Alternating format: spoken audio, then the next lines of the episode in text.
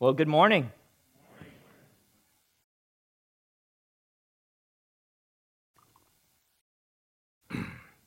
First Peter is where we are. So I would invite you to turn in uh, your copy of God's Word to that, specifically chapter 5, looking today at verses 10 and 11. If you don't have a Bible, please grab a, one of those blue ones, probably located underneath the seat around you.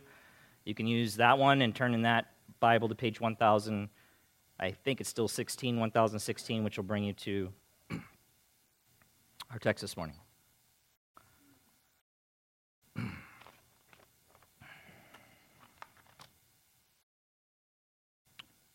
So, we, um, I'm curious to see how today's going to go. I really don't know. It's one of those fun days for me. We're, we're only going to begin to look at verses 10 and 11 of 1 Peter 5. So this is actually going to be a part one. Okay? Um, and the reason why is because I have two things I want to address concerning the text we covered last time, or verses 8 and 9. The first thing is I want to answer a question that was asked by a few people uh, concerning that sermon after the sermon. And I thought if a few people asked it, there may be a few others who didn't ask and who were also asking the same question. So I thought it would be good. And it was a good question, so I wanted to, uh, to address it. And the second thing is the last phrase of verse 9. I didn't even get to it because, as usual, I ran out of time. I was actually over time. So, consequently, we're going to um, take two Sundays to cover verses 10 through 11, which is good anyway. I'd like to be in that passage for two Sundays because it's just a beautiful text and uh, good to be reminded about the things that we'll see there a couple of times. So, be sure then to come next Sunday, but as was already announced, not here, but at our temporary new location, just for one Sunday.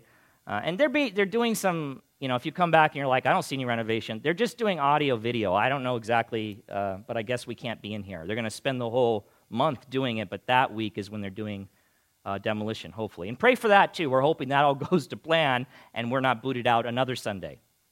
So we're hoping it is just one. So pray for the construction team, if you would, that they can get the project done on time and according to the schedule that they have given.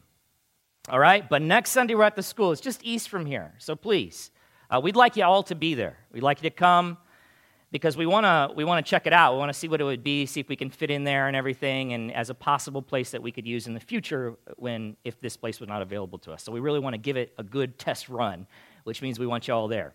On top of that, you're not going to get the rest of the sermon, at least in person, uh, unless you come. All right? So I'd love for y'all to be there. Will you come next week to the new location? To the new location, not here. Okay, fantastic.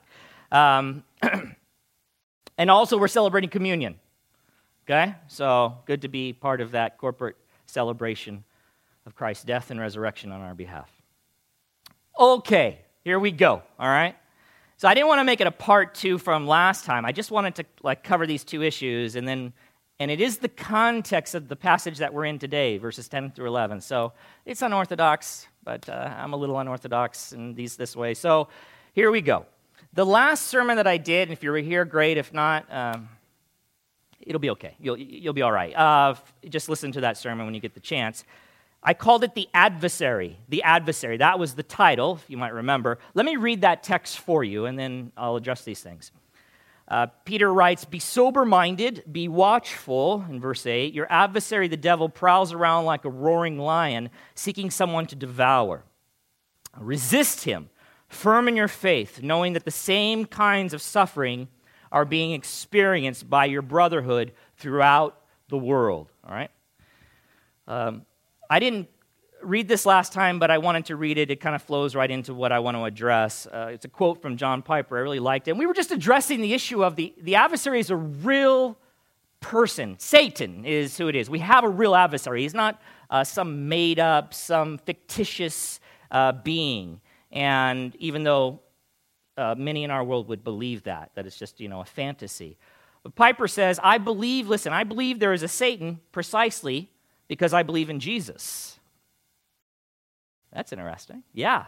If Satan is our mythological holdover from a pre scientific age, then the lifelong struggle of our Lord Jesus was mere shadowboxing. Take Satan and his forces out of the Gospels, and Jesus is left like a fool punching the air. From the beginning of his ministry to the end, Jesus was in conflict with the powers of darkness. And it is the clear teaching of the apostles, Peter, James, John, and Paul, that Satan is against the church, that's us, and must be resisted by faith and the word of God, which we addressed from this section last week. Standing firm. How do we resist him? By standing firm on the word of God, right? The Gospels our Christian faith. He closes by saying, We do well to know his tactics. Yeah? That's half the battle, knowing the enemy's tactics. How does he attack? In what ways does he attack? And concerning his tactics, I said last time, and I was quoting just John MacArthur, this is his note in his study Bible, great study Bible to be using. He writes, He Satan and his forces are always active, looking for opportunities to overwhelm the believer with temptation, persecution, and discouragement. Okay? That's his, that's his tactic. That's how he, he looks to undermine the believer and their faith. But how does he do that? Well, beloved, just walking you through this, and we're getting to the question here. Satan one way he does that is he works through fallen people. He works through fallen people or those that are still trapped in darkness. Okay, so he works. How does persecution come? Through persecutors. Uh, how, does, how does discouragement come? Often through discouragers. Okay? How does temptation come? Often through tempters. People. Through their actions and their words. People who are still children of the devil because they have not yet given their lives to the Lord, Jesus Christ. And Paul says this in 2 Timothy when he's addressing false teachers, also a tool of the devil, using to spread his lies that he might undermine Christians' faith, okay, or keep people from ever coming to the true Christ and the true gospel. But here in 2 Timothy, the Apostle Paul says this, and the Lord's servant must not be quarrelsome, but kind to everyone, able to teach, patiently enduring evil, because they're going to have to. They're going to face evil in this world, correcting his opponents with gentleness, those who come against the gospel, but correcting them with gentleness. And then he says this God may perhaps grant them repentance, leading to a knowledge of the truth, and they may come to their senses and escape from the snare of the devil after being captured by him to do his will. Okay? So, uh, Christians' troubles in this world can come through those captured by the devil to do his will. Prior to the work of God's saving grace in your life, you were captured by the devil to do his will. But God intervened and broke in. Glory to him, yeah? Glory to him. He rescued you, He pulled those blinders off. And he allowed you to see the light and the glory of God in Jesus Christ in the gospel. And he gave you the faith to believe and to repent. And now you are outside of that dark domain living in the light of God. Right? Glory be to God. But for those that still remain, those are the devil's toolbox. So, there's no doubt that some of the persecution that these, these readers, uh, Peter's readers, were experiencing at the hands of those who were held captive by the devil to do his will. And through those means, Satan would bring trouble into these Christian lives. Okay? So he uses people. He also, as I mentioned already, uses his lies. He uses his lies and through people, right? He promotes his lying through people. So I said this last time. John 8 44 says he is a liar and the father of lies. Now, it says that because go all the way back to the first two people, the Garden of Eden. Who was there? The devil, the serpent. It began there. And his deception and his lies begin there deceiving Eve and leading humanity into sin and rebellion against God. Now, there, there was nobody to use, so he just shows up, right? Personally. But today he has no need to do that. He's got plenty of people to use to accomplish his purposes in spreading his lies. And, and the Bible is, is filled with warnings about these kind of people false teachers, deceivers, yeah? Lying and partial truths. You know, I told you last time in Revelation, it says that in the end, Satan will be released from his prison and will come out to deceive the nations. And ultimately, the nations will come against, if you can believe this or not, we believe it because the scriptures say it, but it's so mind boggling, will come against the Lord Jesus Christ who's ruling from his kingdom. They'll come against him. Are you kidding me? How much deception does it take to make that happen? But how's he going to do that? I don't think Satan's going to, you know, actually personally appear and go, hey, I, I want to deceive you. He won't need to because in the kingdom there will be people born who outwardly are in compliance with the Lord, because if they're not, they're crushed immediately, but inwardly, rebellion, rebellion still. They're still caught up in their sin. They still haven't surrendered their heart.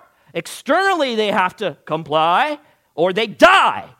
But internally, they're still wicked.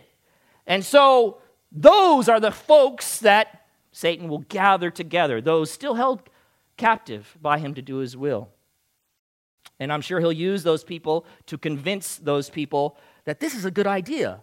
Come against the Lord, we can overtake him, which they'll find out right away, as you know, because we know the end of the story. It does not go well at all for them. Right? Okay? Deceiver. So, one of our adversary's tactics is to deceive through his lies. I said this last time, or his partial truths. So he spreads, he speaks through his people lies about God, about life, about the world, about the gospel. Okay? Lies. Lies. False teachers, lies. So now going back, what were the lies that we know of that existed in first century period of time that these Christians lived in? Well, I, have I've said this to you before, but let me remind you. Paganism was the thing, the worship of a multitude of gods. The world was not unreligious, the world was very religious. So much so, and I've said this also before, Christians were referred to as atheists. Why? Because they denied all of the other gods their reality, their existence. They said those aren't real gods, and they believed in the one true God. So all the pagans said, You're atheist. Can you believe that? What a change, right, from now. Very religious world. But common in paganism, which is a big fat lie, common in paganism is this if you please your idol, either through sacrifice or through work or whatever, um, if you please your idol, your God, things will go well for you. And if not, they won't. Okay? That was a that's a basic lie within paganism. If you if you do this, if you make this sacrifice, even to the degree of sometimes for some gods sacrificing a human being, a child, if you do this, or if you bring us food and lay it on the altar, if you do these things, or you obey whatever we say, then and only then will we shower you with our goodness. And if if you don't make us happy at any moment, then you can expect really bad things to be occurring in your life. Your crops won't grow, you won't conceive, so on and so forth. Paganism. Okay? It's similar to karma which sadly I hear Christians express as if that's right. Karma is a big, fat, satanic lie. So, karma is the idea, just generally speaking, that, you know, what goes around comes around. So, if you do good either in this life or depending on what system you're thinking about, a past life, I guess, then good will come to you. And if you did bad, then bad will come to you.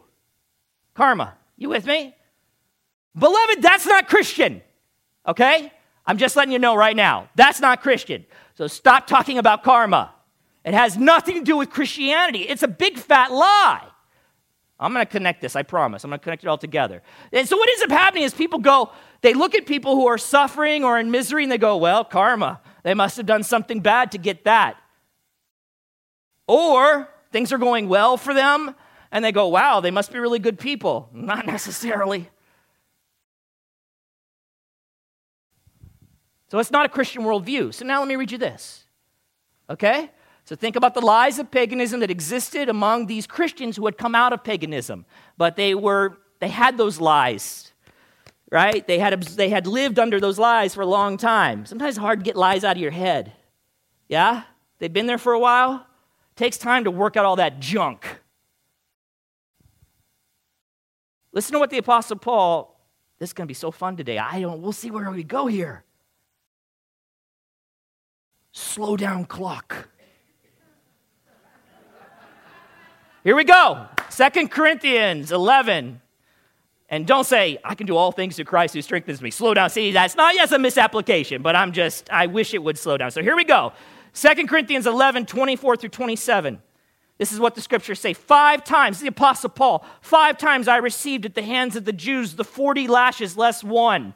Just understand, I, 40 lashes less one. The law says if they went over 40, uh, they violated law. The, the persecutor, the one delivering the blows, they could be in trouble. They violated law.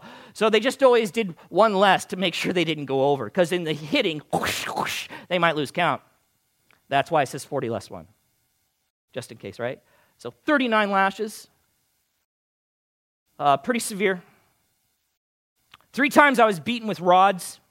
Once I was stoned. Three times I was shipwrecked. A night and a day I was adrift at sea, on frequent journeys, in danger from rivers, danger from robbers, danger from my own people, danger from Gentiles. Like there's nowhere I can go without facing danger. Danger in the city, danger in the wilderness, danger at sea, danger from false brothers, those pretending to be Christians and they're not.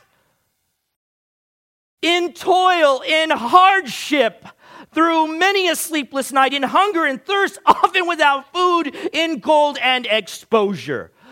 Question Did these things happen because Paul wasn't pleasing his God? Or was Paul's suffering related to being an evildoer of some sort? We know the answer, right? No, not at all. In fact, these sufferings it's the exact opposite, beloved. These sufferings came as a result of being faithful to the one true God. These hardships, these toils, these dangers, these weren't just dangers in the sense of that every danger, you know, I'm in a bad neighborhood kind of danger. They're dangers related to him being a proclaimer and an ambassador of Jesus Christ and making him known in this dark world. And so he, he got this stuff for it. He suffered. Okay?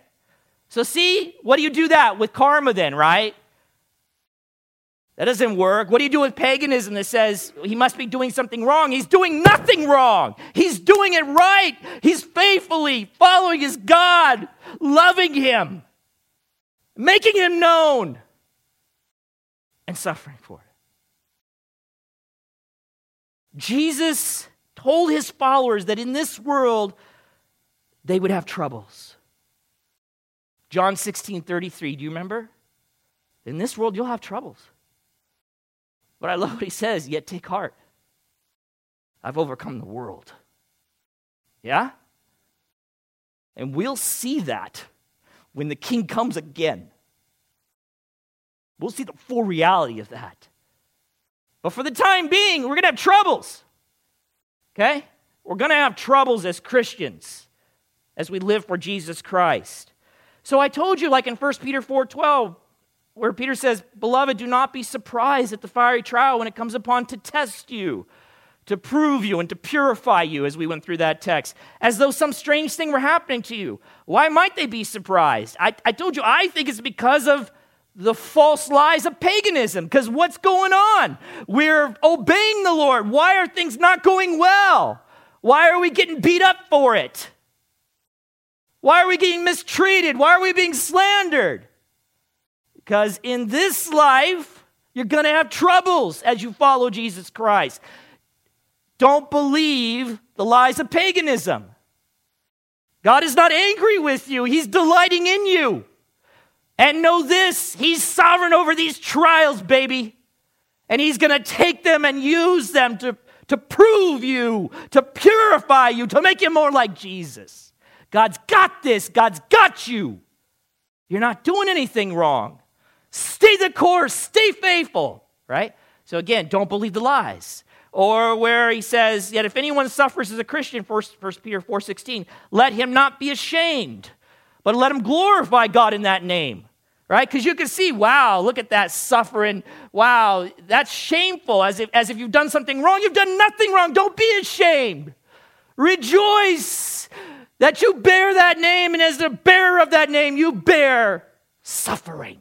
Rejoice, you're united with Christ and you're sharing in the sufferings of Christ, rejoice. If the Christian is surprised or ashamed, then, then listen, listen, then they have bought into some lie of the devil or not believe the truth of God's word. Whew. You're probably wondering what that question was that I got asked. I'm going to get there. And last time,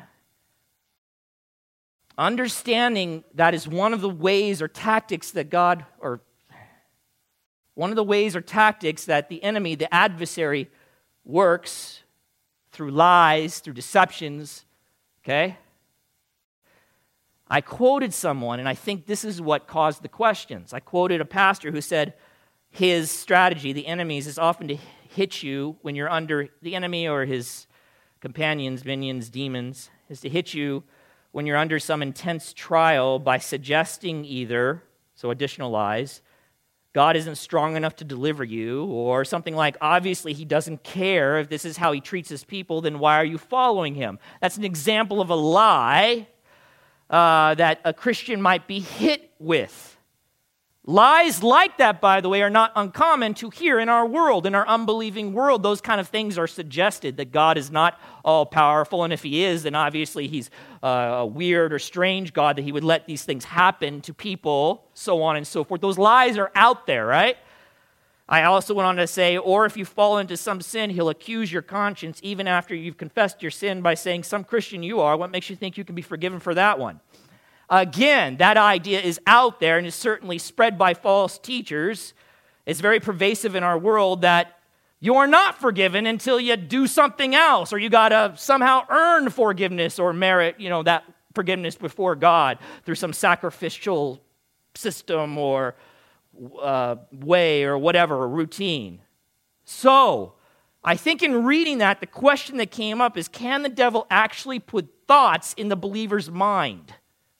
That was the question. In other words, if this false thinking is coming, where is it coming from? Are you suggesting? Because when I read it, it sounds like maybe Satan comes and he goes, ploop, right? He's here and he, he whispers in your ear these thoughts. So I want to answer that question, and it was, it's a twofold question. Can Satan put thoughts in the believer's mind? And a, on top of that, can Satan read the believer's mind, or any mind for that matter? Okay? Let me answer the, the last one. Can Satan read the believer's mind? No. We have no, nothing in the scriptures that even come close to suggesting such a thing. I mean, that would imply that, that he is all knowing. He is not. Now, God knows your mind, knows your heart, knows every detail about you. Think on that. But glory be to God that He loves His children and cares for His children. Okay? Now, can you imagine if Satan knew every thought and everything, every detail, intimate detail about you, and knowing that he wants to destroy you and he had all that ammunition as well? Oh my goodness, we'd be in trouble. But he does not. He cannot read the, the a person's mind. Now, can he actually put thoughts into the believer's mind?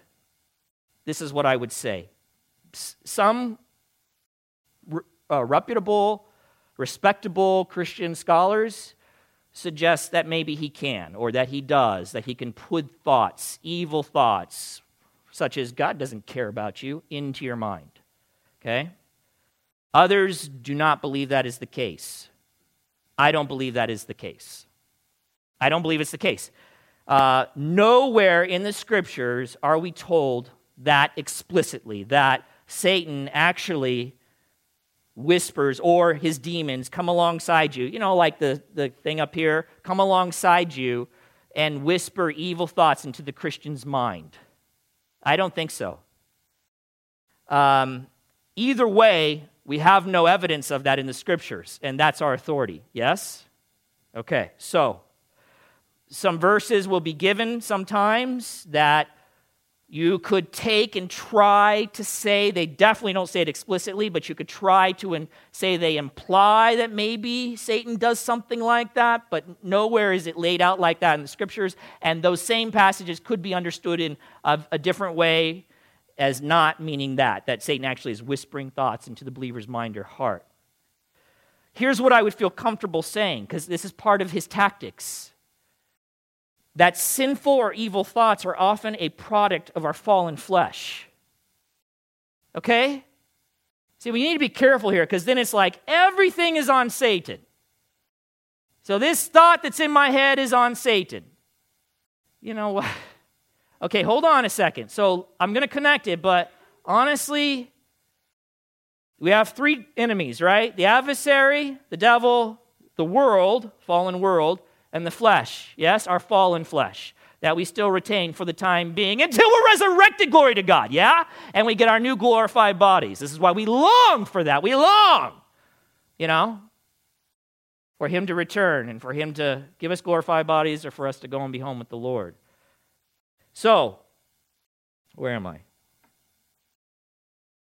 Oh, so I would feel, I'm comfortable saying, because the Bible supports it, that sinful or evil thoughts are often a product of our fallen flesh. They arise from corrupted, deceitful hearts, right? The, the remnants of our old man. But, but, an ally or collaborator to our fallen fe- flesh is this fallen world who Satan happens to be the God of, according to the scriptures.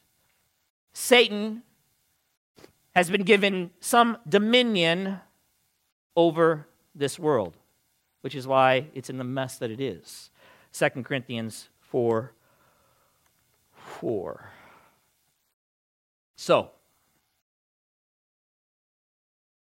I had, by the way, I had an article. I'm not going to read it. What I, what I want to recommend to you is uh, there's a website called gotquestions.org. Gotquestions.org. It's a great uh, resource. Just you can type in a question. Generally, it has a good biblical answer.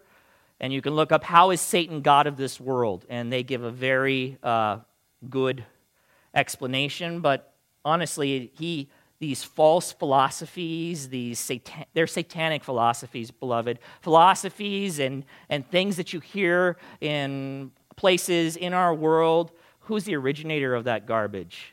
Satan things that stand against God, that question God, His goodness, His character, uh, lies about you, lies about the world. Satanic. Evolution itself, the idea that we came from you know a bunch of goo and there is no creator and we're just here by chance, satanic. So why so in that regard, then, what I'm saying is, is that Christians, we live in this fallen world, yes? A world that is under the dominion of the God of this world, who is Satan, who is the adversary, whose tactic is to spread lies and half truths and put out deceptions and false philosophies, anything, anything to undermine God. He hates them so much. Anything to undermine the people of God, to ruin them, to, to cause them to be discouraged, anything to keep people from coming to God. So he doesn't care. He doesn't care if they go to every other false religion. Get on with it. Get on, go, go. He's happy. Just don't turn to the one true God. You ever wonder why Mormonism does so well? The God of this world, that's why it does so well. He's happy to see people run off into it, okay? But we live in this world and we absorb this junk. And we may have had a lot of that junk before God opened our eyes and gave us a new heart and led us unto Christ. Yeah? And it's still, it's still sometimes rumbling around in there. So, in that sense, then, I would say that Satan ultimately is, your flesh is, is, a, is working with, in conjunction with satanic lies, bringing those to your mind at the appropriate time because your flesh wants to see you fall too. Your fallen flesh wants to see you fall. Huh. Yeah? And wants to ruin you. And then Satan's got his, the world, he's working, you're living in that. So that's how these attacks, I would say, come against you. You pick this junk up, and then your flesh reminds you of that junk that you picked up. But that junk was originated by Satan. Started in the garden, who he's questioning God's goodness. He's questioning if you can believe God. He's suggesting they can be like God. Oh my goodness, those are all the lies that still exist today. And so he is the originator of such things. And then it's not that Satan's like, in the believer's mind. It's just that you got junk. So listen, this is why 2 Corinthians 10:5, a passage like this is so important. Paul says, "We destroy arguments and every lofty opinion raised against the knowledge of God, and take every thought captive to obey Christ." You take every thought captive and you make it obey Christ. And if it isn't in line with the gospel and the scriptures, then it has no room or should have no room with you. No place to stay. You eject it. You reject it. You repent of it. And you will, and you believe and you embrace the truth of the word. So, when I was doing like a searching things out, I was searching things out and I was saying, hey, you know, just seeing what people said, does the devil put thoughts into your mind? One person said, uh, he said, listen, we are to guard our heart and mind. We are to take, uh, take captive every thought, which is 2 Corinthians 10.5. It doesn't matter where it comes from, does it? I mean, in the end, it, it doesn't really matter, even if that is possible, which I don't think, we don't have any evidence of it in the scriptures, but if it's possible that Satan could whisper uh, an evil thought into your mind, he doesn't need to because they're all around you and your flesh embraces them, your fallen flesh. But even if that possible, doesn't matter where it comes from ultimately. You can't prove where it comes from, so it doesn't really make any difference. The bottom line is we need to make sure that we are thinking biblically. So, beloved, every counseling session I've ever done with anybody who needs help and is hurting, it's always the same thing I'm saying. All right? You're thinking unbiblically. You need to repent and you need to now think biblically. And now, and if you do that, you will find a way out of your troubles, out of your try, out of this situation. You will find your way into goodness. Stop thinking this way, think this way. One writer says, watching for his lies and always examining ourselves to make certain that we are not believing those lies is what we need to do on a daily basis to turn away from his attacks. so, so this is this is why you know I've said this a million times. That's an exaggeration. I've said it a lot. I said it a lot that this book is it, baby. You got to know this book. You got to know this book. You are surrounded by the lies of Satan. You have absorbed them in your life. You want to see him bring you down? Then have no defense against it because you don't know the Word of God and what the truth is. The only way you're going to resist him is by standing firm in the faith, the Christian faith, the truths of the gospel, of God, of Jesus Christ, the truths about you, the truths about your marriage, the truths about your parenting, the truths about your money, the truths about your heart. That's the only way. I'm so, I'm so broken to watch people get sucked into his lies. So I can't do it. I can't. All I can do is keep turning you back to the Word of God. That is your power. That is your strength. There, there, and only there can you resist him. He is tricky, he is cunning. He tells lies in a way that they sound good. Oh, you, you, know, you know, love your wife stuff. That's for sappy Christians. And yet, that is the path to peace in your home. You see? I hope you see. I hope. I know some of you do. I hope the rest of you will.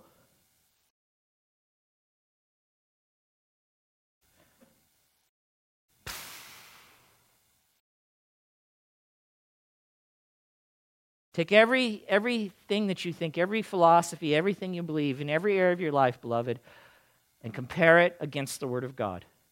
If it does not say the same thing, discard it immediately and embrace the Word of God. And then spend more time, more of your life, giving yourself to knowing this book. I'm um, Jeremy, I'm too, I'm tired. Okay, I get it. Yeah, your flesh. It doesn't want you to read this because as long as you don't know this, then it can continue to have its way with you with these lies. You know, reading the Bible is not like something you do so that God will be happy with you. He loves you. Reading the Bible is your survival. That's why I love this book. Where would I be without it? I'd be in trouble. Okay? So, love this book and force yourself to bring yourself under it. Let it, let it have its way with you instead of all the junk and lies and deceptions that are coming at you from every angle in this world. Stand up against them. Be wary of them. People coming to the Bible are like, mm, I don't know, maybe we'll see, I don't know. Why you need to be that way with everything else you hear? Don't be that way with the Word of God. Come before the Word of God humbly and say, whatever it says, this is my good. This is God's glory. This is His love. Yeah? Okay. Wow. Yeah, it's going to be fun. So the, the, the other second thing, I'll do this quick that I wanted to address. I should have just done a part two, Thomas, but we're going to get there because we can't walk away. We can't walk away without looking at the God of all grace, just to dip in there. But 1 Peter 5 9, I didn't get to the last statement. So let's just look at it real quick. Resist him, firm in your faith. And then the Apostle Peter says, knowing that the same kinds of suffering are being experienced by your brotherhood throughout the world. Uh, easily, this, I mean, just quickly, this, should, this last statement should basically be understood as further encouragement to stand firm. All right? The idea is stand firm knowing this. All right? And knowing this will somehow be an encouragement. So, knowing what exactly? Well, at minimum, it is that they are not alone in their sufferings. All right? So, this is not some unique thing that's uh, occurring to you because you're messed up or something. This is the reality for the people of God, and your brothers and sisters throughout the world are experiencing the same kind of suffering. So know that, that with them you stand and stand firm in your faith. Okay, so at minimum it means that, but I think it means a little more than that. And it's a translation issue. Let me show you. The New, New American Standard Bible translates it like this But resist him firm in your faith, knowing that the same experiences of suffering are being accomplished or completed by your brethren who are in the world. It's interesting. So there's a note in another Bible, good Bible called the NET, and it points out that this verb being translated accomplished uh, or experienced, in other translations, just experienced, it carries the nuance of that, to accomplish or complete. So that Bible translation suggests, and I agree looking at it, that what is being emphasized is not just their experience of it, but their faithful endurance in suffering. It is, it, it is being completed, it is being accomplished among your brethren. What? This suffering is being worked out and completed and brought uh, to an end. So, they translate it like this Resist him, the NET, strong in your faith, because you know that your brothers and sisters throughout the world are enduring. I think that's a better translation. Not just that, yes, they're experiencing, so I have a camaraderie with my brothers and sisters in Christ. I'm not weird. This is what we can expect. Uh, the Christians throughout the world will face these kind of situations because they're living for, the, for Jesus Christ. But they're not just experiencing, they're enduring. They're enduring. And that to me would give me encouragement to stand firm. My others and brothers and sisters in Christ, they're, they're experiencing and enduring. And I must endure too along with them. So, my summary then of verses 8 and 9 would be this. This is how I would say, say it. I wrote it out. Dear suffering, persecuted Christians, know that we have a very dangerous adversary who is out and about looking for someone to destroy. So stay alert.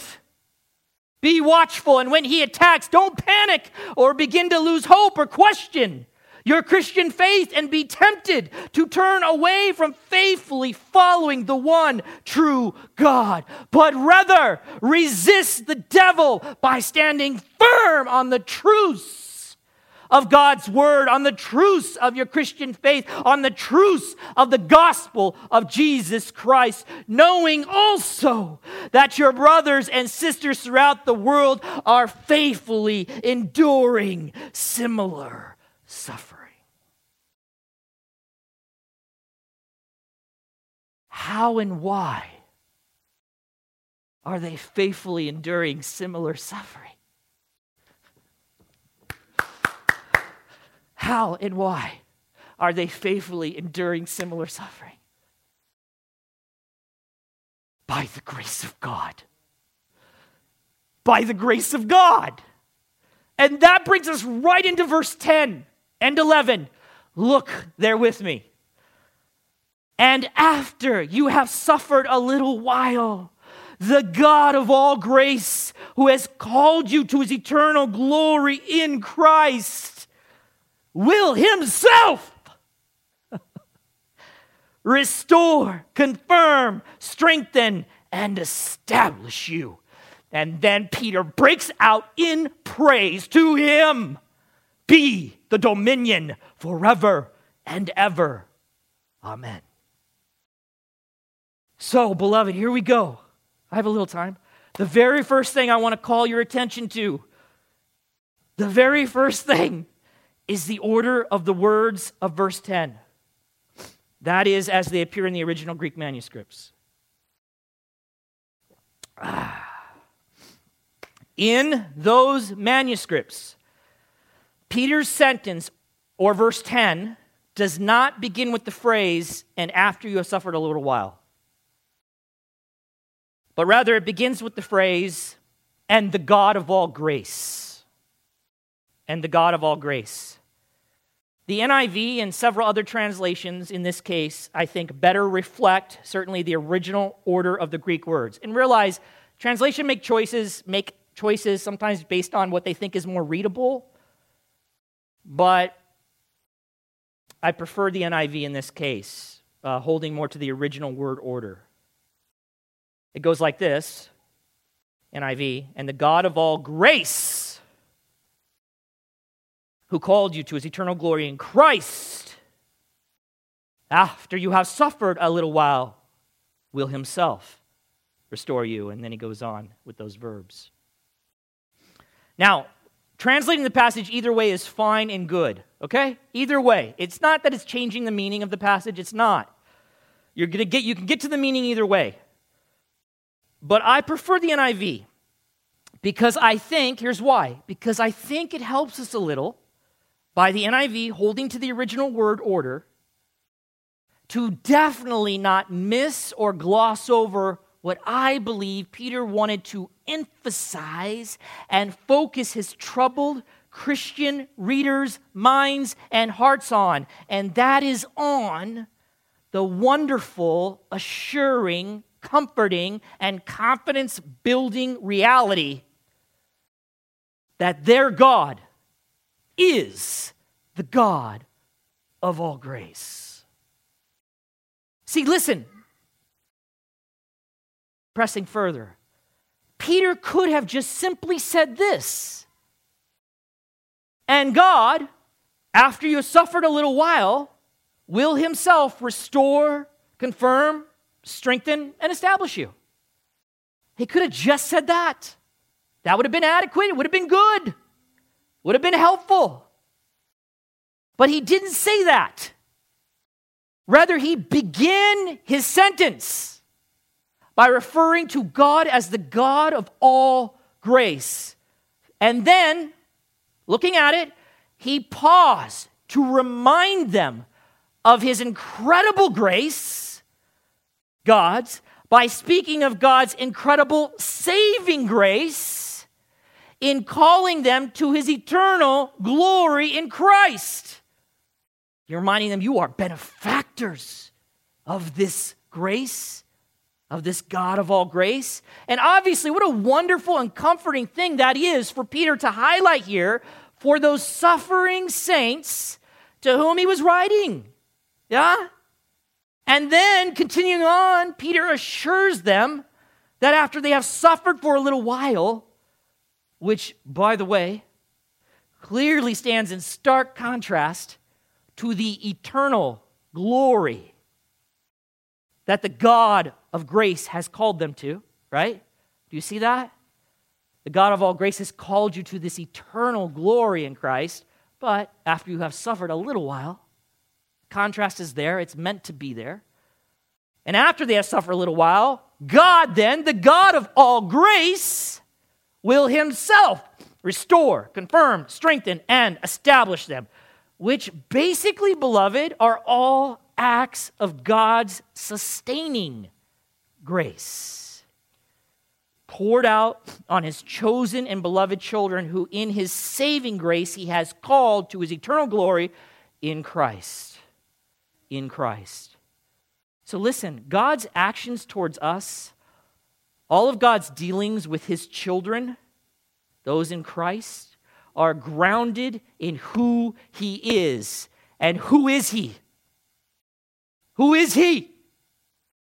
The God of all grace. So let's talk about that quickly, that title. It is a title for God that appears only here in the New Testament, but one that should be no surprise to anyone who has read through the scriptures. Because they would know, if they have done that, that it definitely reflects who our great and glorious God is. He is indeed the God of all grace. And concerning the word grace, because it's sometimes just kind of thrown around, but concerning the word grace here, you can think of that word as the undeserved favor of God or God's kindness and care given or shown to us in our unworthiness. He is the God who pours out his favor and kindness on the unworthy. On the unworthy. Us. That is the God he is. Beloved, we don't deserve nor can we earn God's favor. Not now, not ever. Not now, not ever. We cannot earn God's favor. This is very unlike the pagan gods. And if we can't earn it, we can't do anything to lose it if we have it in Christ. You hear me? Those that are His have His grace in full, now and forever because he is the God of all grace, and we must not forget that or let any false lie of the enemy change our minds about that or dilute that truth in any way. God is for the Christian and always will be for all eternity. He is the God of all grace. The fact that He is the God of all grace Bible commentators say, means that he is the source or possessor and giver of all grace. One writer says this, just a few more minutes. He is not the God of a little bit of grace. He is not the God of a lot of grace. He is the God of all grace. His grace is like the ocean. That unmerited kindness and favor is like the ocean, a limitless supply that keeps breaking over our lives time and time again. It will never run out. That is the God we serve There is no end to his grace, no end to his favor, no end to his kindness toward us who are in Christ. And truths like this are the very things we must hold on to in the midst of our trials and tribulations. There's not anything wrong here. I live in the grace of God. His kindness is being poured out on me. Even as we went through and looked at that situation with the suffering, we learned that even that suffering was being used by God according to his perfect plans and purposes and grace to achieve a wonderful thing, a good thing, to conform us more to the image of Jesus Christ. That is his grace. I am never outside of his grace as a believer in Jesus Christ. I'm always in it, and it's always being poured out on me. I have it. I'm sorry. And as I said a few moments ago, after Peter refers to the God as the God of all grace, what does he do but stop to remind them of God's incredible saving grace? You want to wonder if you're in his grace or not? Do you remember it was his grace that called you into his eternal glory in Christ? My goodness, kindness couldn't be any greater than that. A sinner, an enemy of God, and God worked and called you into his eternal glory into his eternal glory. Struggling Christian, you've been called into his eternal glory. You serve the God of all grace. Don't forget it for a moment. So he reminds them of that, this undeserved, unearned favor and kindness, and calling them into the eternal glory in Christ and placing them on the road to glory, which, by the way, is not a smooth road. It's not a smooth road. That's what Jesus said. My grace has put you on this road. The road's not smooth, but you can be sure that the road ends in paradise. You think about the courage and the confidence it gives a, a Christian then being persecuted and struggling for their faith in Christ. And finally, two verses, because as uh, Terry said, the best part of the sermon is the Word of God. So let's close with two of them. And we'll come back and pick this up next week. Please be here. I'm not here at the school. 2 Timothy 1 8 through 9. And Paul says this So do not be ashamed to testify about our Lord, or ashamed of me as prisoner, his prisoner, but join with me in suffering for the gospel. Here we go again by the power of God who has saved us and called us to a holy life. Beloved, it is His grace that has saved us and called us to this holy life, but it is that very holy life that brings about persecution in a fallen world living in rebellion against the Holy One. He goes on to say, not because of anything we have done, it's grace. We didn't earn it, we couldn't earn it, we can't hold on to it. God holds us in it but because of his own purpose and grace. And get this this grace was given us in Christ Jesus before the beginning of time. you got grace on reserve for you, it's stored up for you. God, according to his good purposes and his saving, electing love, chose to pour out his grace on you if you're a believer in Jesus Christ. And he stored it up in Christ before the world was even created, before you even came into existence. He had it there for you. This grace has always been there. My goodness, before the world was even created, you were given saving grace. You have his kindness, you have his favor.